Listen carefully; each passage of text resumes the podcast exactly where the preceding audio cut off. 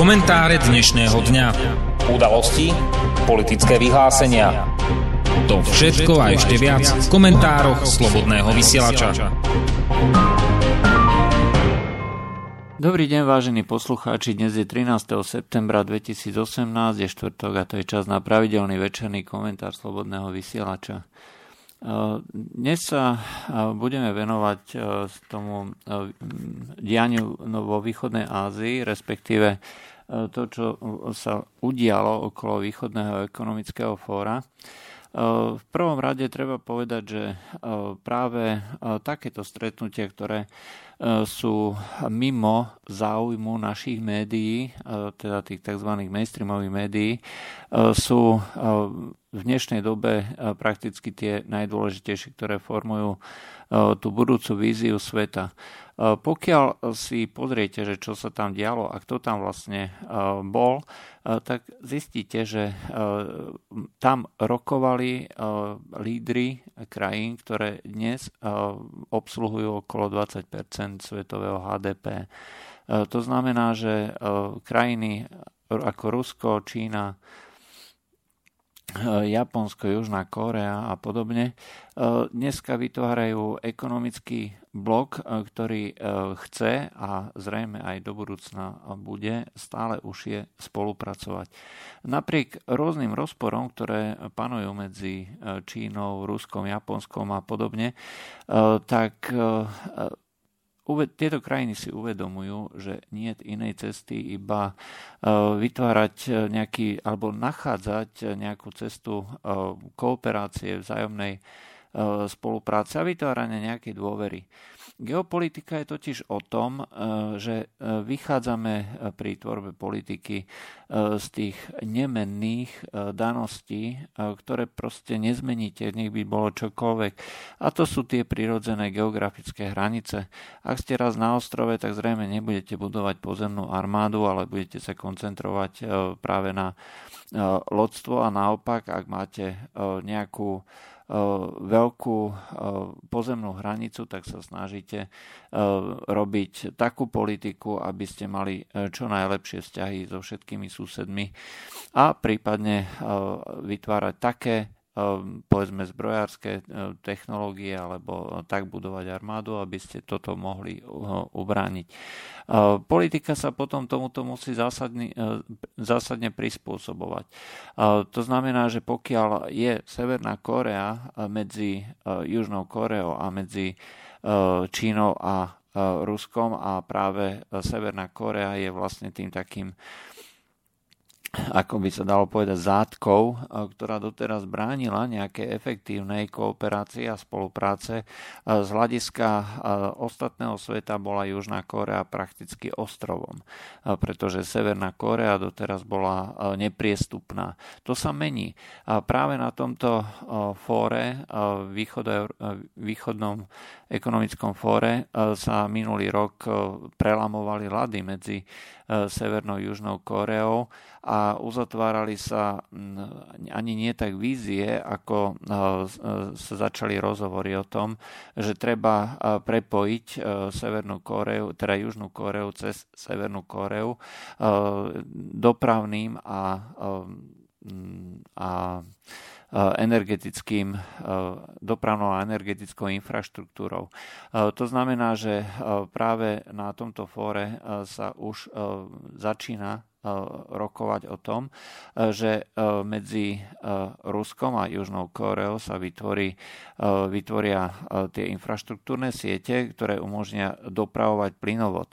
Do roku 2019 má byť do, kompletne dobudovaný a aj spustený s prvými dodávkami plynu Sila Sibíry, to znamená veľký megaprojekt za desiatky miliard dolárov, ktorý podpísali v roku 2014 Rusko a Čína a ktorý znamenal doslova prelomenie ľadov medzi týmito dvoma krajinami. Odtedy sa datuje stále užšia spolupráca a je to vidieť na rôznych projektoch, ktoré sa neustále otvárajú a ktoré neustále dokumentujú, že napriek rôznym kuvičím hlasom tá integrácia jednoducho pokračuje ďalej a tie snahy na vovedení oboch krajín smerujú k tomu, aby sa vyhľadzovali rôzne trasy, aby ten obchod a spolupráca, transport pokračoval ďalej. Do tohto pohybu sa majú zapojiť aj ďalšie dve ekonomické mocnosti, Japonsko a Južná Kórea. To znamená, že keď sa vytvoria tieto infraštruktúrne siete, Južná Kórea bude môcť priamou cestou, vlakom a treba s automobilmi dopravovať tovar či už do Číny alebo do ďalších krajín. A cieľom nie je len urobiť prepojenie týchto krajín, ale vytvoriť v rámci tej iniciatívy Pás a cesta, ktorý Čína stanovila pred 5 rokmi, vytvoriť prepojenie naprieč celým kontinentom a pokračujúc ďalej do Afriky. To znamená, mal by to byť mala by to byť pavučina obchodných a diplomatických kontaktov, ktoré budú na prospech všetkým ostatným krajinám. E, to samozrejme bude viesť e, k rozvoju e, všetkých krajín, ktoré sú, ktoré sú pozdĺž týchto infraštruktúrnych projektov. Vždycky samozrejme treba nájsť nejaký balans. Nie je možné v krajinách, kde, ktorá nemá zdroje, stavať tieto také odvážne projekty. Každá krajina si musí e, vytvoriť e, nejaký ten e, modus vivendi, ten spôsob spolupráce s ostatnými krajinami, ale treba aj s týmito veľkými investormi, ktorí majú kapacity, majú prostriedky na to, treba, aby investovali, samozrejme na základe pôžičiek zadarmo ani kura nehrabe, ale v každom prípade pokiaľ e, krajiny dokážu e, e, zvládnuť takýto spôsob spolupráce a investícií, potom to rozhodne bude na prospech všetkým. Dobre to vidieť na príklade, na príklade Miamarska, ktoré podpísalo zmluvu s Čínou a chce e, sa teda zapojiť e, práve do týchto projektov. To znamená, že by e, došlo alebo dôjde zrejme k veľmi výraznému rozvoju, podobne ako v Pakistane. V Pakistane, podobne ako v Malajzii, naopak chcú spomaliť tempo rozvoja práve kvôli tomu, že nestíhajú pokryť tieto investície na základe domácich zdrojov. Nová vláda v Pakistane chce teda prehodnotiť niektoré projekty a predlžiť ten program čínsko pakistanského ekonomického koridoru o ďalších 5 rokov, pretože v tomto momente domáce zdroje jednoducho na to nie sú pripravené a zároveň je aj podozrenie na veľké množstvo korupcie. Typicky diálnica, ktorá mala mať dva prúdy, má štyri prúdy úplne bez ekonomického dôvodu a zároveň eh, Pakistan eh, podľa prepočtov ekonómov tvrdí, že eh, väčšina toho tovaru po týchto rôznych projektoch, hlavne teda diálniciach cez Karakonánsku diálnicu, tak bude dopravovaná z Číny do Pakistanu a pritom tie cesty boli budované na základe pôžičiek pre Pakistan, to znamená z pakistanských zdrojov. Čiže sa budovali cesty fakticky pre Čínu a nie pre potreby Pakistanu. Toto je vec, ktorú treba samozrejme zvážiť a ktorú každá krajina musí pri týchto projektoch veľmi pozorne preskúmať. To sa týka rovnako tak Pakistanu, ako aj Miamarska, ale rovnako aj Slovenska, o tom sme už aj diskutovali. Ale pokiaľ sa vrátime naspäť k tomuto východnému ekonomickému fóru, eh, tak zistíme, že eh, sa tu na eh, vlastne vytvára vzájomne výhodná spolupráca, alebo je aspoň snaha takúto spoluprácu vytvoriť, kde by mala byť vlastne integrovaná ako keby viacej matrioši, ako sústava matriošiek, keď použijeme ten ruský výraz, niekoľko projektov, respektíve zo skupení do seba, do jedného ekonomického celku. No v prvom rade samozrejme je to ten projekt pásovo cesty ako čínska iniciatíva. Do toho by sa zrejme malo potom neskôr zapojiť aj organizácia šangajskej spolupráce. Do toho by mala, mala byť zapojená aj Euroazijská únia, ktorú, čo je vlastne ruský projekt, a takisto aj Združenie krajín východnej Ázie ASEAN, čo je tradičný dlhoročný projekt spolupráce v východnej Ázii. Toto je skutočne globálne videnie, ktoré by neskôr teda malo skončiť tým, čo je víziou teda dnešných čínskych predstaviteľov, pripraviť, pripraviť krajiny v tomto regióne, ale aj na celom kontinente pre 21. storočie, kde už teda nebude jeden veľký líder, ktorý bude robiť policajta po celom svete, ale kde bude možné komunikovať a obchodovať na základe vzájomnej výhodnosti a dôvery. To samozrejme je slovne pekné, ale treba povedať tiež, že každá takáto spolupráca vždycky musí vychádzať zo vzájomnej výhodnosti. Pokiaľ máte ale obmedzené zdroje, pokiaľ sú tie ekonomické a geografické podmienky obmedzujúce pre niektoré krajiny, tak vždycky bude veľké množstvo napätia. Toto napríklad vedie k tomu, že hoci Vietnam je dneska jedný z tých ázijských tigrov, vzhľadom na pokračujúce napätie v tom juhočínskom mori, tak rovnako ako Čína dneska buduje tie známe koralové ostrovy a prebudováva ich na základne strategického letectva a zároveň aj námornej flotily, tak rovnakým spôsobom budujú svoje ostrovy a ostrovčeky v, tých, v tomto regióne a v tomto mori aj ostatné krajiny vrátane Vietnamu práve kvôli tomu, čo sa nachádza na dne toho mora. Je tam predpoklad veľkého množstva surovín, hlavne teda e, energetických surovín. E, tie suroviny sú dneska primárnou e, otázkou. V tomto roku došlo v Spojených štátoch k zásadnej zmene, keď tým hlavným energetickým zdrojom sa nestala ropa, ale práve zemný plyn. Plyn je komodita, ktorá má jednu z najstrmšie rastúcich kriviek potrebnosti a teda aj spotreby. V Číne napríklad dochádza k obrovskému nárastu oproti minulému roku. Medziročne dochádza, došlo k vyše 30, okolo 37-percentnému nárastu spotreby zemného plynu. To len svedčí o tom, že všetky krajiny, ktoré sú na tejto krivke dynamického rozvoja, jednoducho potrebujú energie.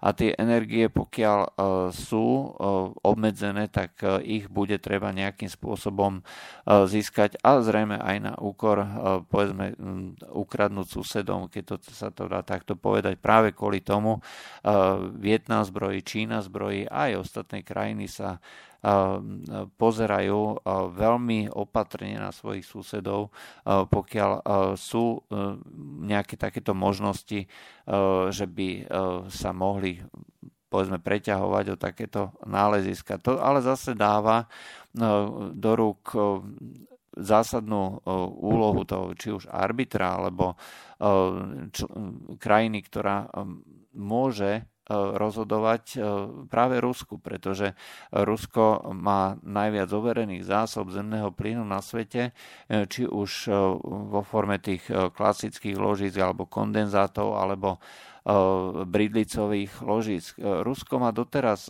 nevyčerpané zásoby na Zemi a sila Sibíry a ktorá sa má spustiť v tom roku 2019, vlastne len otvára ložiska, ktoré doteraz boli nejakým spôsobom nevyužité. Nezačalo sa poriadne ťažiť v mori a samozrejme vôbec sa nezačali ťažiť bridlice. Toto všetko hovorí o tom, že čím viacej krajín sa bude snažiť o kooperáciu s Ruskom, nie na základe teda nejakých, nejakých dobývačných snách, ale jednoducho na základe vzájomne výhodných obchodov a vzájomne výhodnej e, výmeny. Yeah. Práve na tomto východnom ekonomickom fóre sa uzatvárali obchody. Firma Novatek e, podpisovala zmluvy, zmluvu vo výške 1 miliardy dolárov zase na otvorení nejakého terminálu skvapalneného plynu. To všetko vedie k tomu, že sa bude stále viacej zvyšovať úloha Ruska. A pokiaľ e, my e, ako Európa, Európska únia e, tvrdíme, že voči Rusku treba postupovať tvrdo a s Ruskom nemáme nemáme nič. No treba sa pozrieť na Čínu. Čína si je vedomá toho, že bez Ruska nie je možný ekonomický rozvoj, pretože by ich vyšlo všetko podstatne drahšie. Respektíve samozrejme moc by bol možný, ale vždycky by v tom to bolo viacej komplikované a bolo by to jednoducho drahšie. Snaží sa zabezpečovať svoje potreby ďalšími ďalšími um, opatreniami a krokmi. Uh, podpísala zmluvu s Katarom na, vo výške 3,4 milióna tón skvapalneného zemného plynu každoročne na nasledujúcich 20 rokov. No a to zase vyráža tromfy z rúk práve Spojeným štátom, ktoré v tejto obchodnej vojne sa spoliehali na to, že budú vyvážať skvapalnený zemný plyn. To znamená, že každý, kto momentálne chce obchodovať s týmito krajinami, tak by si zrejme mal rozmyslieť, či to bude robiť vojnou, alebo či to bude robiť či to bude robiť mierovou obchodnou spoluprácou. Zdá sa, že pokiaľ dôjde k utlmeniu vývozu zemného plynu zo Spojených štátov, tak Spojené štáty stratia jeden z tých veľkých tromfov, na ktoré sa spoliehali pri, tej, pri týchto obchodných vojnách pretože e, napriek tomu, že je e, veľký, e, veľký dopyt po zemnom plyne, netreba zabúdať, že najväčším spotrebiteľom zemného plynu na svete je Čína. Rusko si to uvedomuje a práve na tomto východnom ekonomickom fóre uzatvorila, uzatvorili zmluvu, respektíve dohodli sa najvyšší predstavitelia Číny a Ruska, Vladimír Putin a Xi Jinping, že podpíšu alebo uzatvoria vo veľmi krátkej dobe ďalšiu dohodu, ďalšiu zmluvu o výstavbe plynovodu, ktorý bude čerpať plyn z tej oblasti západnej Sibíry, nie z tej východnej. Ak vám to niečo pripomína alebo hovorí, alebo máte nejaké zlé tušenie, tak s tom sa vám súhlasím. Pretože to, odkiaľ bude, e, ak sa teda táto zmluva e, dohodne, tak to bude plyn, ktorý bol doteraz ako keby rezervovaný pre Európu. Žiadny iný odberateľ toho plynu proste nebol. Všetky plynovody, všetky trasy boli smerované do Európy a Rusko nemalo inú možnosť iba tento plyn dodať a dohodnúť sa na cene, za akú to bola Európa ochotná kúpiť. Pokiaľ sa dohodne Rusko s Čínou e, na tej úvodnej kapacite 30 miliard e, kubických metrov, je predpoklad, väčšinou sa tieto kapacity budujú, budujú stupňovite, že by to mohlo neskôr byť aj viacej. A ak Európa si povie teda, že od Ruska nebude chcieť kúpovať za cenu, akú chce Rusko predať, no tak jednoducho otočí kohútiky. Dnes je to samozrejme nepomer 30 miliard kubíkov proti 180 miliard kubíkov, ktoré odoberá Európa, je samozrejme veľké, veľký nepomer. Ale to sa kedykoľvek môže otočiť, nehovoriac o tom, že firma Gazprom, ktorá vyváža tento plyn do Európy, zároveň plánuje vybudovať aj skvapalňovacie závody, aby teda mohla vlastne tento svoj obchodný kanál, alebo teda tieto kanály nejakým spôsobom rozdeliť v prípade, keby sa niektorý z nich akýmkoľvek spôsobom zasekol. To ale hovorí o tom, že Európa nemá rezervované potom prakticky nič. My by sme sa mali skutočne starať o to, kde sú tie zdroje súrovín. A ak nemáme dnes náhradu za zemný plyn a vyzerá to tak, že žiadna nebude ešte pekných pár rokov, tak si jednoducho treba zabezpečovať tam, kde tieto náhrady sú. A ak teda sa skutočne otvorí takáto cesta, do Číny z tých ložisk, tak Európa by si mala by zabezpečiť aj nejaké alternatívne trasy. Napríklad investovať do toho tzv. južného koridoru, ktorý vedie cez Turecko. To ale zase dáva kľúče do rúk Turecka, o ktorom my dneska hovoríme, že je krajinou, ktorá nedodržiava tie tzv. ľudské práva. E, to ale e, samozrejme potom e, otvára zase ďalšiu dilemu.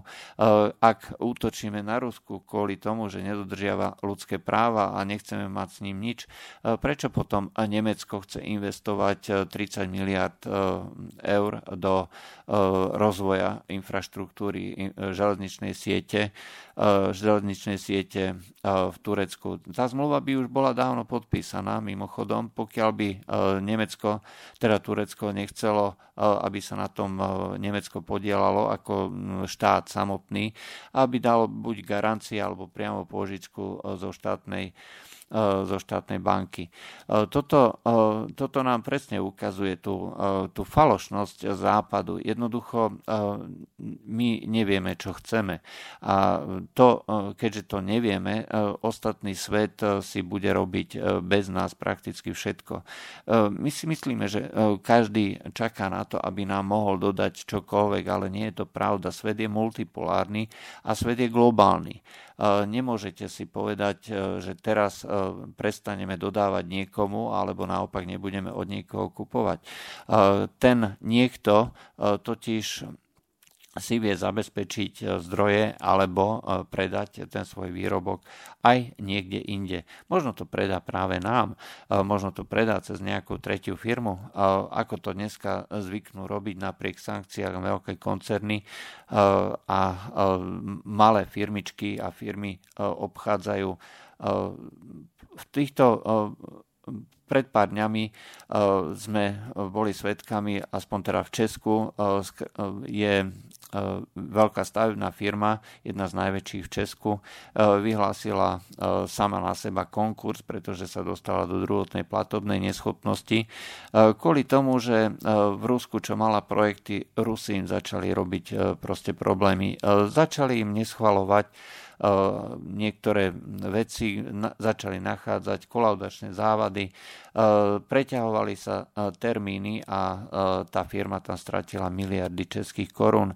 Toto je proste dôsledok toho, ako malé firmy prichádzajú o peniaze z malých krajín práve v časoch, keď takéto niečo, keď sa dostanú medzi mlinské kamene tej tzv. veľkej politiky. Európska únia, ktorá by mala zabezpečovať práve ochranu týchto malých krajín, je samozrejme bez zuba. Stará sa len o svoje ideologické nejaké preferencie alebo politiku.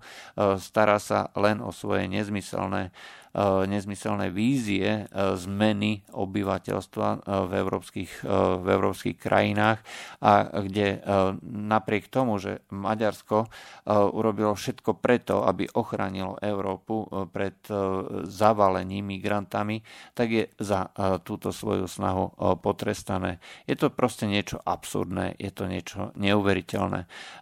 Skutočne si človek niekedy pripomína, ako keby žil pred tými 30 alebo 40 rokmi, e, keď e, celá tá politika bola vedená nezmyselnými kritériami, ideologickými kritériami, kritériami, ktoré nemali s racionalitou absolútne nič spoločné.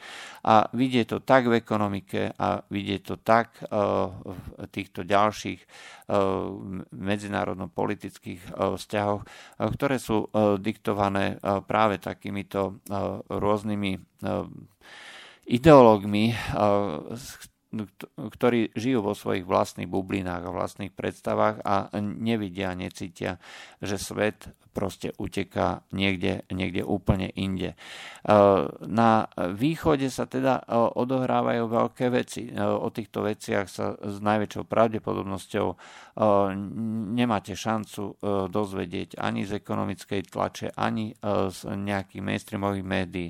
Budete sa dozvedať o pár tisícovej demonstrácii 20 miliónovej Moskve, kde sa zhromaždilo niekde na námestí pár stovák ľudí. Bude z toho priama reportáž a bude z toho 20-minútový shot o tom, ako, ako ľudia protestujú. Stačí sa ale spýtať skutočne tých ľudí, ktorí tam žijú a tí vám povedia niečo úplne iné. Na druhej strane miliónová demonstrácia v Barcelone za samostatnosť katalánska nestojí nikomu ani za zmienku. Toto je dnešná Európa. Európa dvojitých metrov, Európa ideológie, Európa nezmysel nezmyselnej politiky. Namiesto toho, aby sme e, sa pripojili k tomuto ekonomickému koridoru, ktorý sa e, stavia na základe iniciatív týchto východoazijských krajín a Ruska, e, využijúc to, že máme prirodzene dobré, dobré vzťahy s Ruskom, využijúc to, že máme prirodzene, prirodzené nielen hranice, ale aj teda tie tie etnické eh, komunikačné väzby. Predsa len my Slováci, Češi, alebo treba aj Poliaci sme Slovania ako, ako Rusi. Aj keď voči, voči Polsku je to skutočne veľmi otázne, nakoľko vlastne Poliaci vnímajú takisto tú realitu, ekonomickú realitu.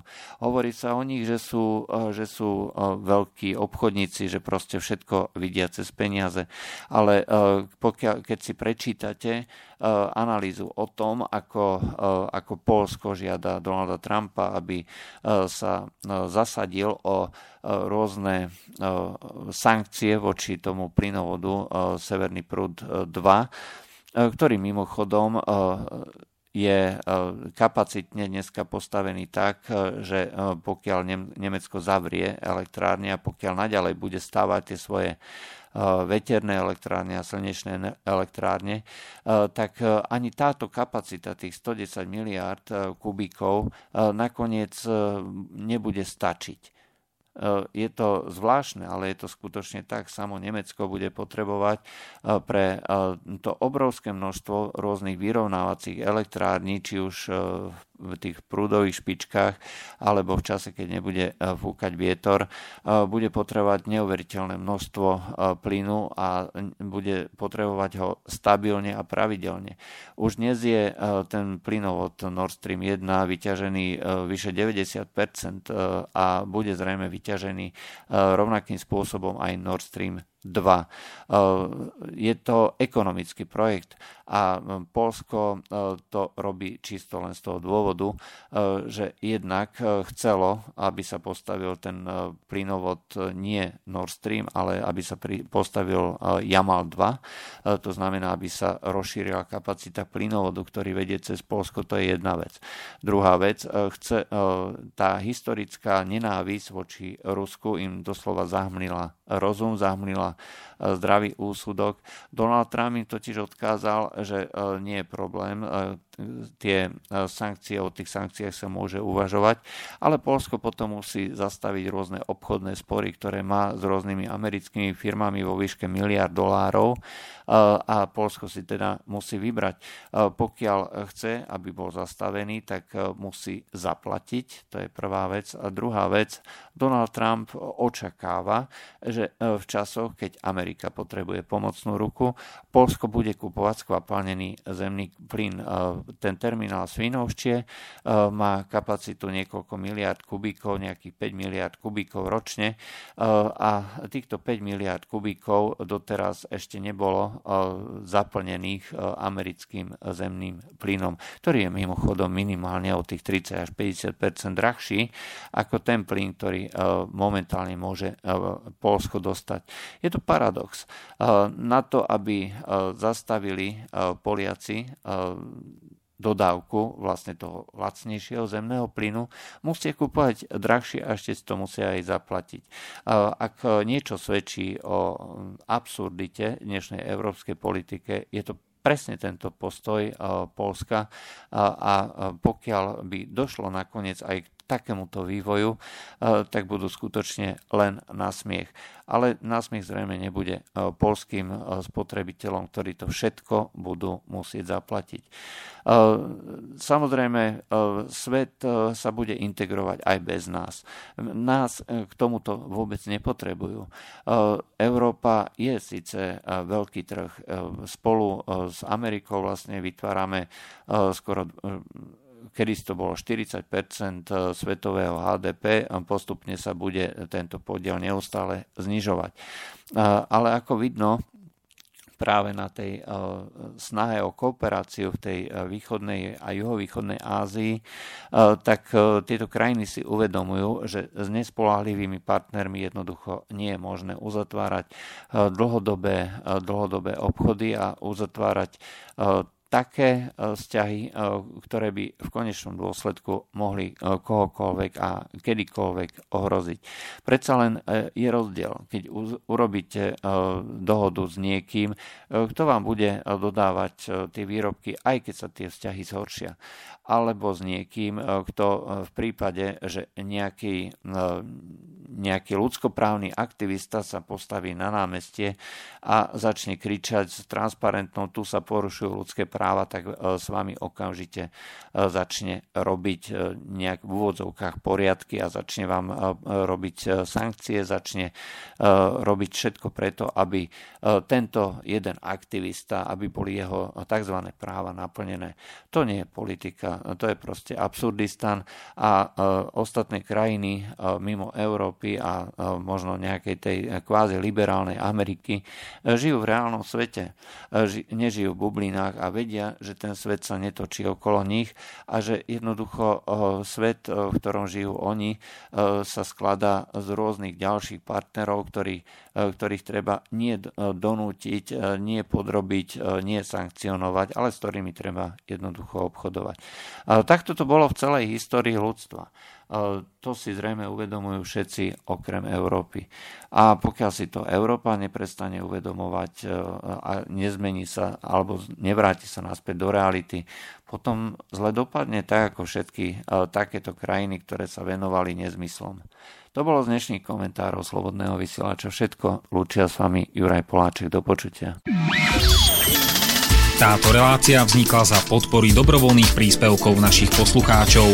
I ty sa k ním môžeš pridať. Viac informácií nájdeš na www.slobodnyvysielac.sk Ďakujeme.